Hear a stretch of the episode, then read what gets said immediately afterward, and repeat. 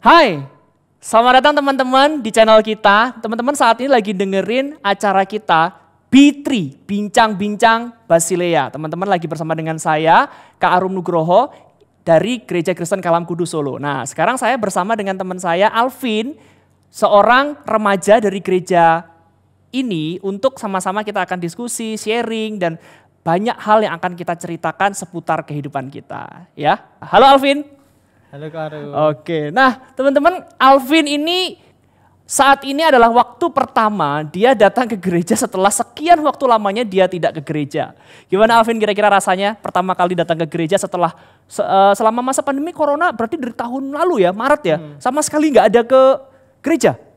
Uh, kalau misalkan ke gereja sih aku beberapa sempat ya kayak beberapa bulan yang lalu karena aku uh, dibaptis jadinya kan otomatis hmm, aku betul, ikut betul. ibadah sekaligus gitu ke gereja gitu kan ikut ibadah juga uh, kalau ke gereja itu aku kemarin minggu lalu aku juga sempat ke gereja sih itu karena main aku diajak untuk uh, pelayanan di sekolah minggu buat ngiring gitu. Oh, jadi minggu lalu tuh. Uh, minggu lalu. Minggu lalu sempat ke gereja uh. karena diminta pelayanan ngiringin sekolah minggu yeah. online ya. Yeah, online. Oke, okay. oke, okay, teman-teman supaya kita bisa kenal Alvin lebih dalam, ini ada permainan singkat. Oke, okay?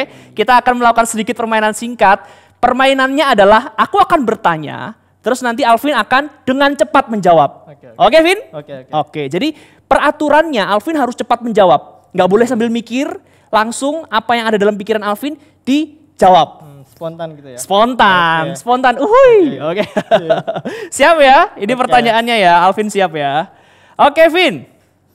Pertanyaan pertama online atau offline? Offline. Nasi goreng atau sate? Sate. Di rumah atau jalan-jalan? Jalan-jalan. Berdoa atau baca Alkitab? Berdoa. Gitar atau piano? Piano. Musik atau movie? Musik. T-shirt atau kemeja? Uh, T-shirt. Solo Paragon atau Depak? Depak. Sarapan atau makan siang? Makan siang. Oke, gak pernah sarapan ya. Wah tipe-tipe suka tidur malam jangan-jangan ini. Cantik atau manis? Cantik. Oh, cantik ya. Iya. Olahraga atau main game? Uh, main game. Oke, terakhir. Alkitab fisik atau gadget? Oh, fisik. Fisik ya. Oh, fisik. Oh, jadi kamu suka pakai Alkitab fisik daripada hmm. pakai Alkitab yang dalam gadget gitu. Iya, aku Kenapa? Kok lebih suka yang fisik? Uh, fisik tuh kayak lebih enak aja gitu. Jadi kayak aku bacanya tuh kayak kadang-kadang kalau lihat gadget kan lihat cahayanya tuh kayak nggak enak gitu matanya agak perih juga hmm. buat ngantuk juga bisa uh, buat kita tuh kayak secara tidak sadar tuh kayak pingin buka-buka yang lain gitu. Jadi hmm. saat kita lagi buka tuh kan kayak wah ini kok rasanya kok udah lihat HP, kok rasanya kok cuma buka Alkitab kan ada yang kurang. Jadi kayak Hmm. Secara tidak sadar nanti malah buka-buka yang lain. Jadi distraksinya itu lebih banyak kalau pakai HP ya. Oke oke, good deh. Kalau aku sih ya tergantung orang sih ya. Aku oh, iya. uh, sering kali justru pakai yang ini Alkitab karena praktis okay. gadget gitu. Oke, Vin.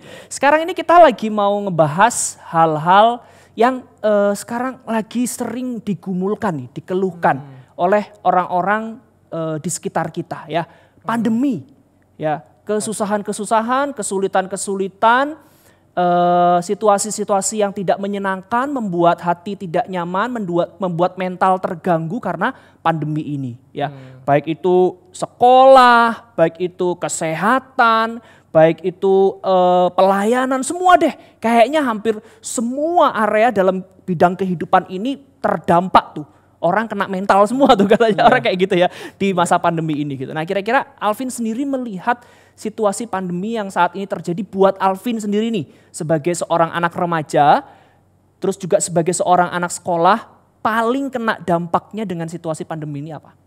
Uh, kalau aku paling kena sih dari sekolah sih. Soalnya jujur aja ya, kalau selama sekolah online ini, kayak kita tuh kayak sulit untuk memahami penjelasan guru. Hmm. Jadi kalau misalkan saat kita offline, guru ngajar, kita nggak bisa, kita bisa tanya langsung. Hmm. Atau mungkin uh, kita nggak bisa ngajakin tugas nih, kita bisa kerjasama sama teman, kita bisa belajar bareng. Tapi kalau pandemi gini ini kayak uh, kalau misalkan tidak mudeng, mau tanya guru tuh kadang-kadang guru tuh lama banget jawabnya. Jadi kayak hmm. slow respon. Kita nyari di internet itu juga kadang-kadang ada beberapa yang nggak ada.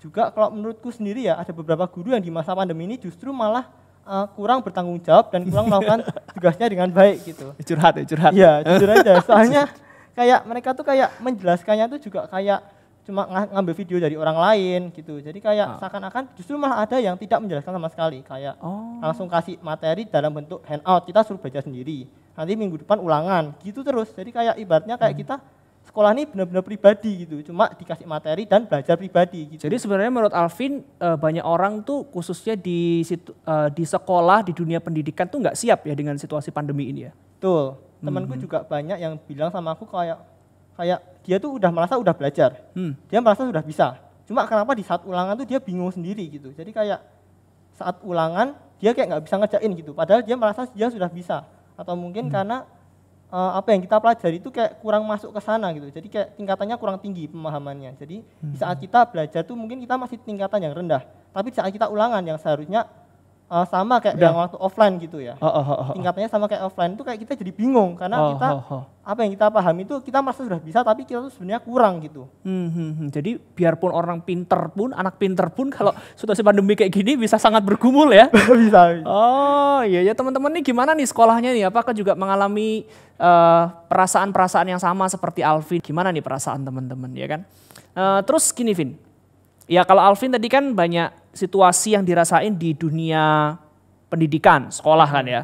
Ngerasain guru, cara ngajarnya guru gimana, terus hmm. pendidikan yang diterima seperti apa, kesusahan-kesusahan di masa-masa pandemi seperti ini untuk menjalani uh, pendidikan itu tidak gampang, hmm. ya kan? Benar. Tapi sebetulnya nggak cuma di pendidikan, mau soal ekonomi, usaha, bisnis, pelayanan, semualah area hmm. itu terkena dampaknya seperti yang tadi di awal aku udah bilang. Hmm. Nah akibatnya banyak orang ngeluh. Begitu, banyak sekali orang ngeluh. Dan kadangkala karena kan sebagian besar orang yang beragama hmm. percaya adanya Tuhan, ini kan hmm. akan percaya kalau Tuhan itu yang mengontrol semuanya kan. Hmm. Kalau memang Tuhan itu baik, kenapa kok Tuhan menjadikan situasi yang buruk? Kalau memang Tuhan baik, kenapa Tuhan harus membiarkan aku mengalami situasi yang susah, terus akhirnya membuat aku mengeluh dengan kehidupan dan nyalahin Tuhan. Akhirnya siapa yang disalahin? Emang selalu salahku? Emang enggak bukan salahnya Tuhan? Hmm. Begitu. Lalu coba aku mau tanya sama Alvin nih, kira-kira di tengah-tengah situasi banyak kesusahan, kesulitan, terus eh, banyak hal-hal yang membuat kita tidak nyaman begitu. Kira-kira uh, pandangan Alvin sendiri tentang kehidupan ini itu seperti apa sih? Tentang kesulitan-kesulitan yang ada di dalamnya. Begitu. Hmm, jadi kalau, Apakah Tuhan tetap baik begitu dengan hmm. situasi-situasi? Uh, kalau menurutku sih tetap baik ya. Soalnya oh, tetap baik ya? Iya, soalnya bukti nyatanya yang paling gampang aja kita masih bisa hidup, kita masih bisa kayak gini, itu menurutku udah anugerah loh.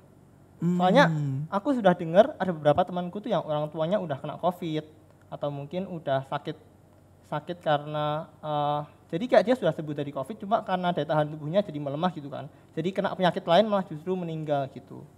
Jadi hmm, kalau menurutku hmm, sih uh, Tuhan itu tetap baik sih. Hmm, Tuhan tetap baik ya. Tuhan tetap baik. Sih. Tuhan tetap baik, iya iya.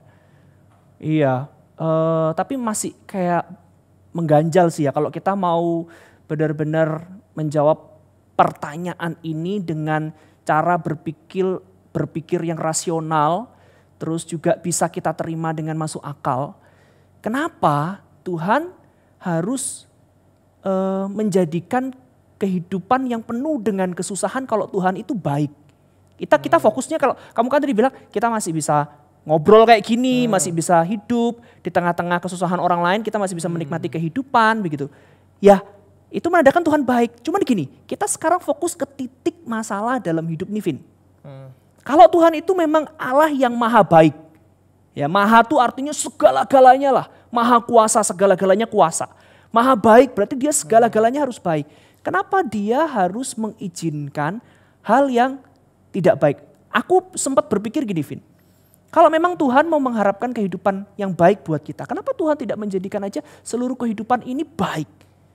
Kan lagi pula kan uh, kita juga tahu Tuhan sayang sama kita. Kalau Tuhan sayang sama kita ya Wajar dong kalau Tuhan membuat seluruh kehidupan ini menjadi kehidupan yang baik. Hmm. Begitu. Ya. Untuk apa sih kita tuh susah-susah hidup di dalam dunia? Uh, Sebenarnya kalau menurutku kita kenapa susah-susah itu kayak kehidupan ini kalau buat aku sih proses. Jadi ada juga pepatah yang bilang kan, bersusah-susah dahulu, bersenang-senang kemudian. Hmm. Jadi dalam kehidupan ini kita tuh harus berproses dulu. Mungkin buat kita itu susah, nggak suka. Tapi di akhirnya nanti kita yang baru bisa merasakan. Kayak misalnya gini aja deh. Uh, kalau kita ingat kisahnya si Yusuf, kita kan pasti mikir ya, ini kenapa Yusuf ini udah kelihatannya orangnya baik. dia sampai dibuang ke sumur sama saudaranya, sampai dijual, hmm. sampai akhirnya dia sampai uh, menderita banget bahkan di penjara. Itu kalau kita uh, menghubungkan dengan keadaan sekarang, mungkin kita juga merasa gini, kenapa hidup kita gini-gini amat ya? Kayak mungkin kita pun tidak separah Yusuf, kita nggak di penjara, kita nggak sampai dibuang sama saudara-saudara kita, cuma mungkin bisa dianggap gitulah, sama-sama penderitaan. Cuma pada akhirnya kalau kita lihat Yusuf, Yusuf kan pada akhirnya uh, Tuhan punya rencana yang indah pada hidupnya. Jadi semuanya yang kejahatan-kejahatan dilakukan saudaranya, mungkin uh, kesedihan penderitaan yang dia rasakan itu semuanya adalah uh, proses hidupnya dia untuk Tuhan menggenapi rencana dalam hidupnya. Jadi mungkin juga buat aku ya itu sama gitu mungkin kita ngerasa kayak ini susah, ini harusnya kita nggak kayak gini. Tapi kita tuh harus berpikir dengan bukan cara pikirnya kita. Karena kalau kita pakai cara pikir kita itu sangat terbatas dan bisa salah. Uh, kita harus percaya sama Tuhan karena Dia sebenarnya itu udah punya rencana buat kita. Gitu hmm. sih buat aku. Hmm. Jadi meskipun kita mengalami suasana hati yang buruk, misalnya ya, misalnya contohnya aku pernah dengar ada orang sharing kayak gini. Dia tuh pelayanan, dia waktu itu masih seperti mahasiswa praktek gitu lah. Terus dia pergi ke satu tempat, dia pelayanan. Saat dia pulang, dia udah dilirik tuh sama beberapa laki-laki hidung belang. Hmm. Dan gak cuma dilirik. Mereka punya niat jahat ternyata. Dan betul, ternyata si perempuan ini tadi yang melayani Tuhan itu diperkosa. Nah berarti termasuk keadaan yang sangat menyakitkan, menghancurkan hidup kita. Itu harus kita terima sebagai rencana Tuhan. Uh, ya kalau menurutku sih aku percaya kalau Tuhan itu punya rencana sama hidup kita. Cuma hmm. uh, kalau masalah perempuan tadi, kemungkinan dia bisa diperkosa dengan laki-laki si hidung belang itu kemungkinan kita juga harus lihat. Itu kan berarti hmm. kan dia perempuan tuh kalau kalau kita melihat sampai perempuan bisa diperkosa itu tanya kan kemungkinan dia sendirian. Oh iya, iya betul dia sendirian. sih. Karena dia sendirian berarti kita harus introspeksi juga. Bisa kenapa hal itu bisa terjadi? Karena mungkin juga kesalahan kita. Kan? Jadi pelajaran gitu Iya, ya? jadi pelajaran gitu. Kalau misalkan aku sih uh, kita harus antisipasi aja sih. Soalnya kayak misalkan udah tahu cewek gitu kan, kita harus cari barengan lah setidaknya. Hmm. Atau mungkin kita cari satu cowok buat pendam, uh, pelindung kita lah. Orang yang kita kenal sudah kita percaya gitu. Jadinya hmm. bisa buat pelindung kita kalau misalnya ada hal-hal begituan. Ya mungkin waktu itu uh, hamba Tuhan ini tidak berpikir sejauh itu ya. Tapi hmm. ya tadi Alvin bilang jadi pelajaran. Cuman ya ini memang sangat menyakitkan begitu hmm. buat dia. Cuman sekarang perubahan yang terjadi pada dia uh, luar biasa sekali, Vin. Karena dia bisa menjadi seperti seorang duta yang menguatkan orang-orang yang pernah mengalami kekerasan seksual, hmm. pernah diperkosa, pernah mengalami kejahatan seksual untuk mengalami pemulihan. Jadi aku setuju sih, memang Tuhan punya rencana tetapi saat kita menghadapi situasi yang sangat berat dalam kehidupan kita tetap melihat itu adalah rencana dari Tuhan. Itu yang terkadang tidak mudah. Dan hmm. hati kita yang dekat sama Tuhan, kita yang mengenal Tuhan secara pribadi, intim bergaul dengan Tuhan, selalu saat teduh, tidak pernah meninggalkan ibadah kita kepada Tuhan, itu yang akan membuat kita mampu melihat bahwa Tuhan punya rencana. Nah aku kalau tadi Alvin bilang uh, ada proses dalam kehidupan ini ya bersusah-susah dulu. Aku iya. juga punya prinsip kehidupan kayak gini Vin. Aku tuh suka minum kopi. Hmm. Ya kan? Kamu suka minum apa nih? Uh, aku sih suka minum susu. Wah, kopi susu jauh banget ya. kopi sama susu, yeah. oke okay lah. Kalau aku suka kopi, Vin. Nah, beberapa anak remaja lainnya suka minuman bersoda. Kamu suka minuman bersoda nggak? Suka. Susu bersoda jangan-jangan. Oh enggak. enggak. Cuma nggak bisa, soalnya kawan Oh iya bisa. Eh kenapa? Emang sodanya bisa ganjel di kawan? Nanti karatan. Oh di karatan. Oh karat gigi juga bisa karatan. Bisa. Baru tahu, baru tahu. Nah, jadi oh. kayak itu kawannya tuh bisa karatan. Jadi kayak aduh pingin minum cuma kok nggak boleh gitu jadi aduh. oh gitu baru tahu baru tahu yeah, bisa yeah. kena karatan juga ya uh, uh, uh. nah aku nih suka minum kopi Vin ngomong-ngomong by the way tapi gini uh, apa aku harus selalu minum kopi? Karena aku seneng nih kan, kopi itu membuat pikiranku terbuka, membuat aku uh, bisa apa celeng gitu loh. Jadi kalau lagi ngantuk, lagi lemes, lagi kurang semangat, itu hmm. kopi bisa jadi dopin buatku kan gitu kan. Hmm. Tapi karena aku suka kopi, karena menurutku kopi itu punya sisi baik buatku. Hmm. Aku nggak selalu loh minum kopi. Ya di saat-saat tertentu. Nah, aku menghubungkan itu dengan cara Tuhan menyatakan karyanya dalam kehidupan ini, Vin. Hmm. Kalau kita misalnya ya dikasih terus yang baik, kita tuh bisa kurang ajar loh sama Tuhan. Bisa lama-lama bisa nggak anggap Tuhan itu perlu buat kita dalam kehidupan kita. Hmm. Kalau kita terus dikasih yang baik, hidup kita nggak berwarna. Mungkin Tuhan berpikir seperti itu, makanya dikasih kesulitan, pergumulan, bahkan mungkin di satu titik pergumulan kesulitan itu membuat kita benar-benar jatuh di titik yang paling rendah. Ya itu cara Tuhan untuk membuat kehidupan kita berwarna dan kita semakin kuat. Hmm, dan kalau kita uh, diberi hal-hal yang mungkin membuat kita merasa tidak nyaman, kita akan tetap, kita akan, aku sih ya merasanya, kita akan justru semakin melihat hidup kita ternyata tidak bisa dijalani sendiri. Harus jalan sama Tuhan. Iya benar-benar. Wah iya. gitu ya keren ya. Iya oh. benar sih. Aku juga kadang-kadang ngerasa gitu sih. Oh, gimana tuh perasaannya? Uh, soalnya aku tuh kadang-kadang tuh merasa gitu kan. Uh, dulu tuh aku pernah sempat mikir nih, nah sebenarnya tuh aku tuh agak bingung gitu dulu waktu masih kecil. Yes. Tuhan itu sebenarnya tuh kayak berperan apa enggak sih dalam hidupku? Kok katanya aku juga semuanya juga sendiri. Misal paling simpel dah, aku belajar. Aku belajar tuh kerasa kayak kayak nggak ada Tuhan di situ. Aku belajar juga aku belajar fokus sendiri. Aku hmm. belajar ulangan juga ulangan sendiri.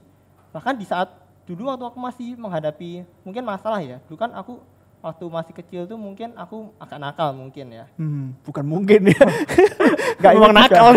Gak ingat juga. Nah mungkin kayak aku ngerasa tuh kayak tidak ada kayak semacam ingatan-ingatan dari Tuhan gitu. Jadi hmm. ini kan kayak ditegur. Cuma ya lama-lama seiring aku uh, tambah besar, aku semakin kenal Tuhan tuh aku kadang-kadang tuh dapat peringatan gitu. Jadi kalau misalkan aku belum saat teduh nih, itu kadang-kadang tuh waktu lagi mau tidur udah merem gitu, ya langsung diingetin, wah belum saat teduh bangun lagi. Jadi kayak aku ngerasa tuh uh, semakin lama tuh penyertaan Tuhan tuh semakin terasa gitu dalam hidupku. Mungkin waktu masih kecil tuh Tuhan juga menyertai, cuma aku aja yang belum sadar gitu kan. Hmm, hmm, nah, aku sih hmm, gitu hmm. sih mungkin. Iya iya, oke deh. Uh, pertanyaan terakhir ya buat okay. Alvin di uh, diskusi sharing-sharing kita sekarang okay. ini ya. Buat Alvin, kira-kira apa arti kehidupan ini buat Alvin? Uh, kalau buat aku kehidupan itu ya adalah tadi aku bilang tadi proses juga menurutku kehidupannya anugerah Hmm. Menurutku kita bisa uh, melihat ciptaan Tuhan, uh, kita bisa menjalani suka dan duka, hmm. meskipun itu kan kadang-kadang tuh sulit uh, dan buat kita agak pasrah juga ada beberapa orang yang merasa kayak hidup ini tuh sebenarnya nggak ada artinya. Aku juga pernah dengar nih, ada orang yang menganggap hidup itu cuma sekedar makan, terus tidur, terus balik aktivitas sehari-hari. Nah, betul tuh Vin. Ada ada ada orang tuh pernah bilang hmm. kayak gini juga. Nanti kamu lanjutkan lagi ya. Hmm. Ada orang yang tidak percaya kepada Tuhan terus hidup itu cuma sekedar makan. Ya udah kita jalani aja setelah itu mati. Nah, ada hamba Tuhan yang ngomong kayak gini. Kamu mikir hidup itu cuma sekedar makan hidup kan? Ya udah kenapa kamu nggak mati sekarang? Dibilang kayak gitu. Kenapa kamu nggak mati sekarang gitu dibilang. Bener juga ya. Kan? ya, ya Kalau hidup cuma sekedar begitu doang, kenapa kamu mau harus hidup berlama-lama kan tambah susah tambah susah ya kan? Hmm. Nah, gitu coba lanjutkan lagi.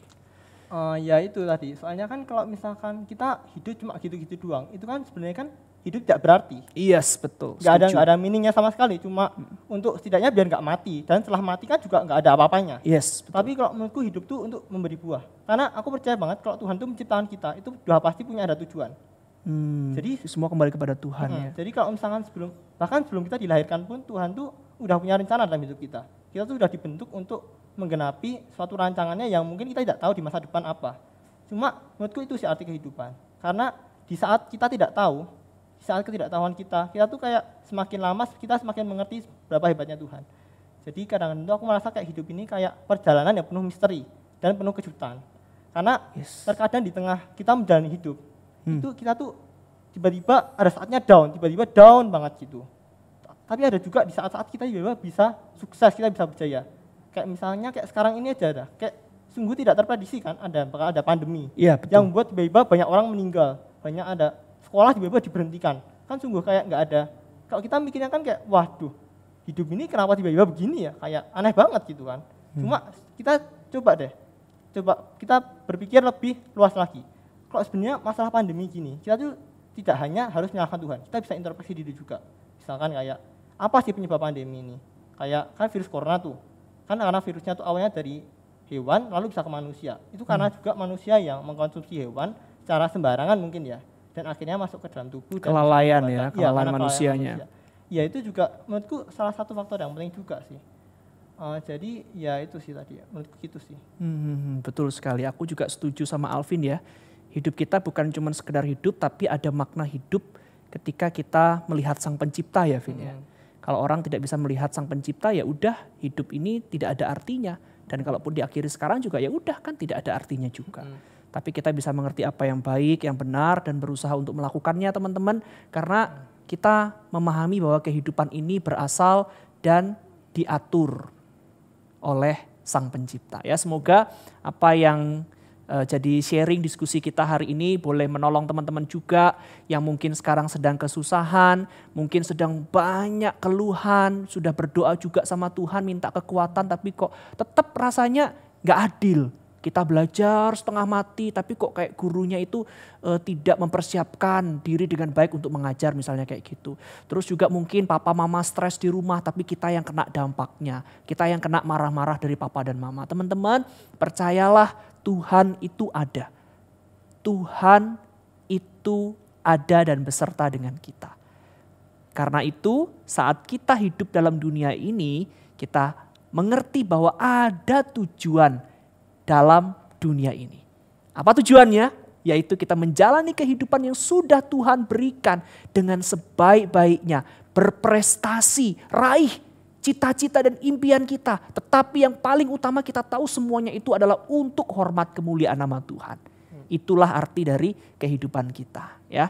Nah, Vin kira-kira ada kata-kata terakhir apa nih yang mau disampaikan ke teman-teman? Uh, mungkin sekarang ini kita lagi susah-susah ya, nggak bisa ibadah bareng di gereja atau hmm. mungkin kita ada masalah dalam sekolah. Cuma ingat aja deh, Tuhan tuh nggak pernah ninggalin kita juga. Apa pun yang kita lakukan, itu tuh Tuhan beserta dengan kita. Jadi jangan pernah menyerah, jangan patah semangat, tetap berjuang, tetap berusaha.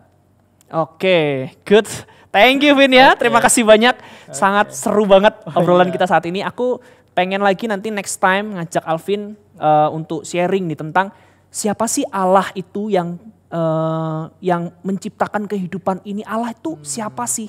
Bagaimana manusia bisa mengenal Allah? Begitu ya nanti di waktu berikutnya kita akan sharing tentang itu. Siap ya? Oke, sip. Oke, sip. Thank you ya. Okay. God bless you. Oke. Okay. Terima kasih teman-teman. Sampai ketemu di segmen berikutnya di acara selanjutnya. Tuhan memberkati.